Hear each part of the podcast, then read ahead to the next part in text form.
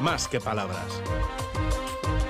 Estamos hablando a menudo y desde diversos foros de diferentes derechos, derechos eh, cuestionados como tales, derecho al sexo, por ejemplo, a tener sexo, o derecho al aborto. Han saltado a los titulares de prensa y los comentarios en las redes y vemos por otro lado como la empresa Starlink, que está financiada por el magnate Elon Musk, ha creado toda una constelación de satélites de Internet de cobertura mundial a bajo costo y la pregunta es inevitable, ¿qué derecho rige, por ejemplo, en el espacio? Hoy en Inocente o Culpable vamos a volver a lo básico y vamos a preguntarle a Kenari Orbe desde Busturia Consulting en Guecho en Vizcaya por estas y otras cuestiones que suscitan nuestra curiosidad y la de no pocos oyentes. La verdad es que a Kenari hay que agradecerle que se someta a este tercer grado semana tras semana. Se está haciendo un hombre resistente, un abogado más resistente todavía. Bienvenido Kenari, ¿cómo estás? Muy bien, Egunon. Egunon. ¿Cuándo se puede hablar con propiedad de tener derecho a algo? Pues cuando el ordenamiento jurídico del territorio en el que se encuentre permita ese derecho y se cumplan las condiciones. Si no, estamos hablando de expectativas, pero no, no de derechos que puedan estar regulados por ley. ¿Se puede hablar del derecho al aborto como algo que tiene que proteger la ley?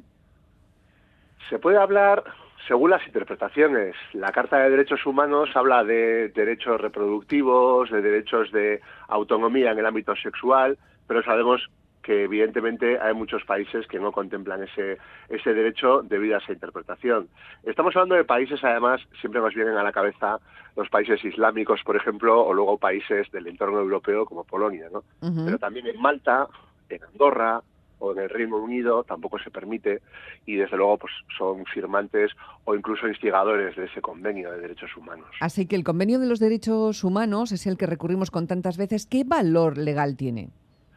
El valor legal que tiene, porque es un convenio que es del año 48 y la verdad que probablemente sea el que mayor fortuna ha tenido, sí que se suele inscribir eh, dentro de los ordenamientos internos. Por ejemplo, en la Constitución española se recoge que todo lo que tiene que ver con los derechos humanos que se recoge en la misma tiene que interpretarse siempre a la luz de este convenio. Pero luego las interpretaciones efectivamente son eso, interpretaciones. Derivan mucho, o sea, difieren, quería decir, mucho. ¿Y del derecho al sexo qué podemos decir?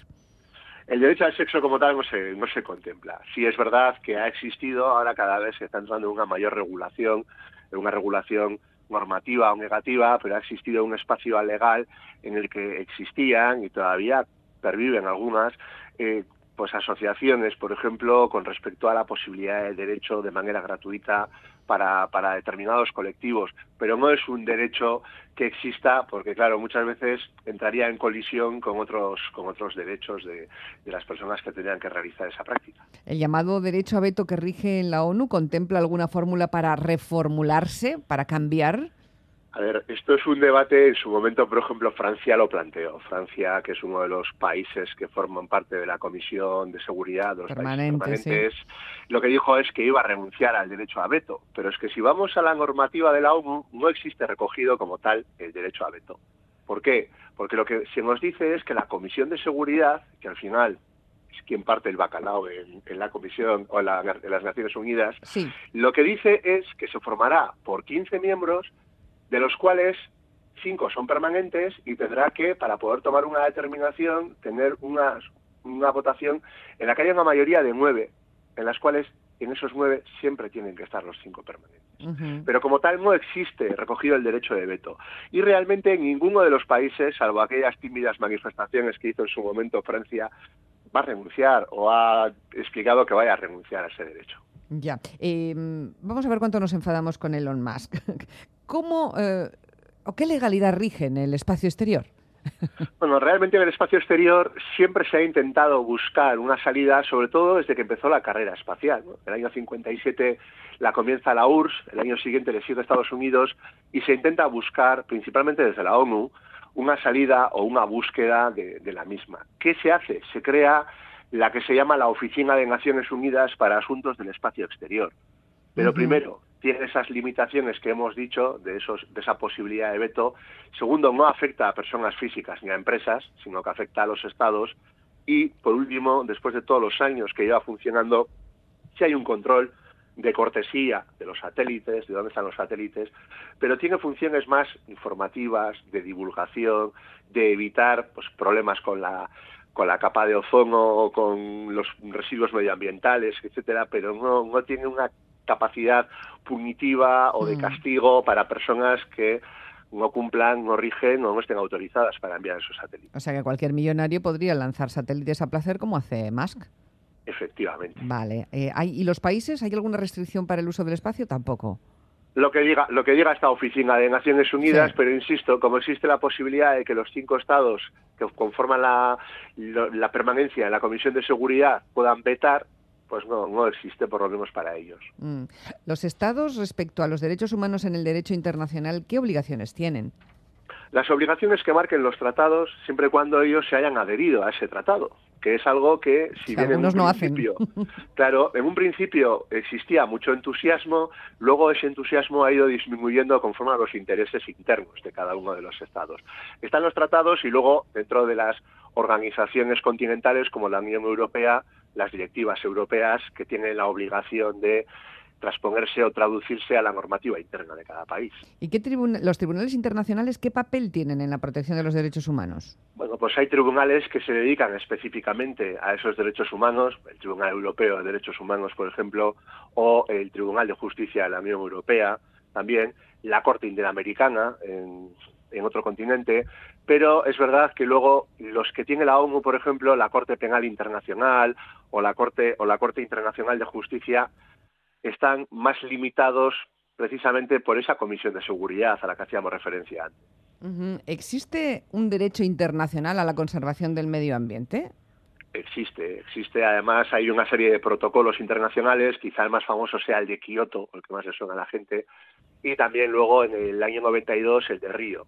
¿Qué ocurre? Que el de Río, por ejemplo, era solo pues desde el primer momento una carta de intenciones o una exposición de, buenos propósitos.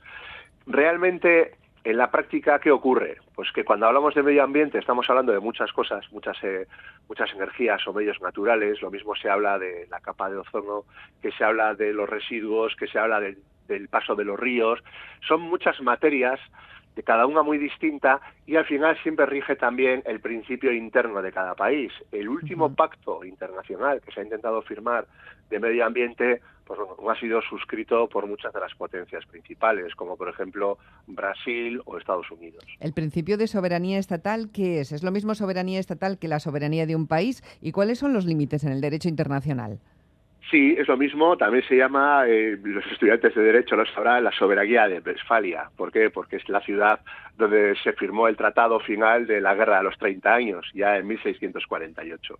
Lo que viene a decir, que desde entonces no se ha movido mucho, desde esa época, es que en cada estado o cada, cada estado será soberano dentro del territorio que le ocupa y que no exista un principio de intervención por parte de otros países. Esto se ha ido manteniendo durante el tiempo, esa es la, soberanía estatal, y existe una serie de límites que se pueden reducir a dos.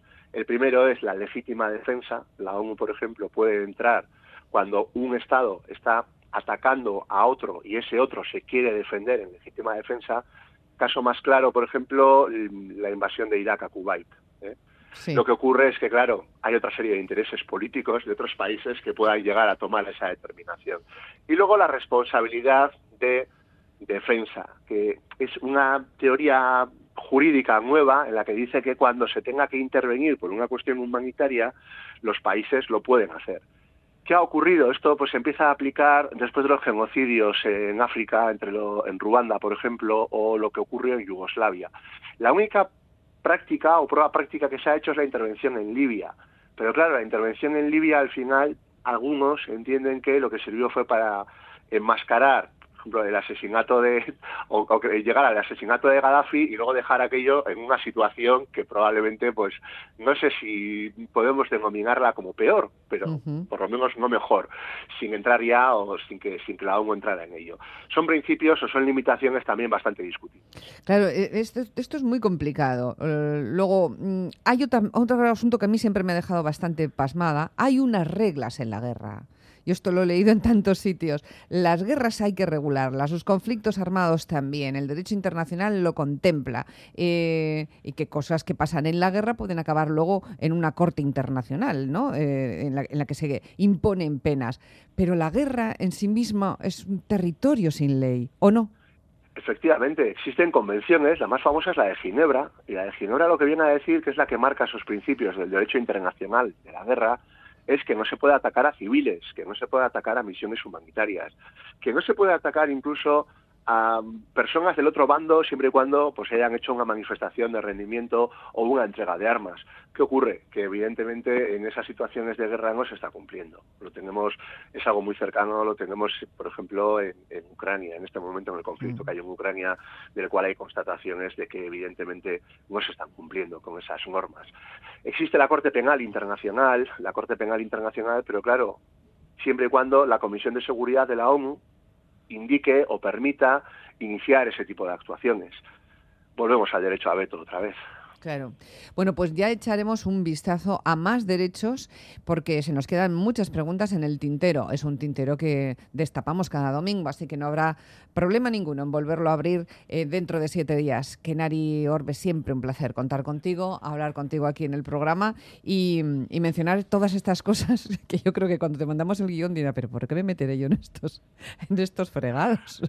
No, pero sí es cierto que son, al final, hay muchas veces que son cosas, sobre todo en el derecho internacional difíciles de explicar o que, la gente lo entienda porque existen esos derechos a vetos, esos equilibrios internacionales, esos supuestos que todo el mundo conoce que parecen absurdos desde el punto de vista no tanto del derecho como de la justicia. Y es importante explicarlos. Claro que sí, que lo es y eh, hacerlo de una manera muy didáctica, que llegue a todo el mundo. Y eso se lo agradecemos siempre, siempre a Kenari Orbe. Que tengas un gran domingo, Kenari. Hasta luego.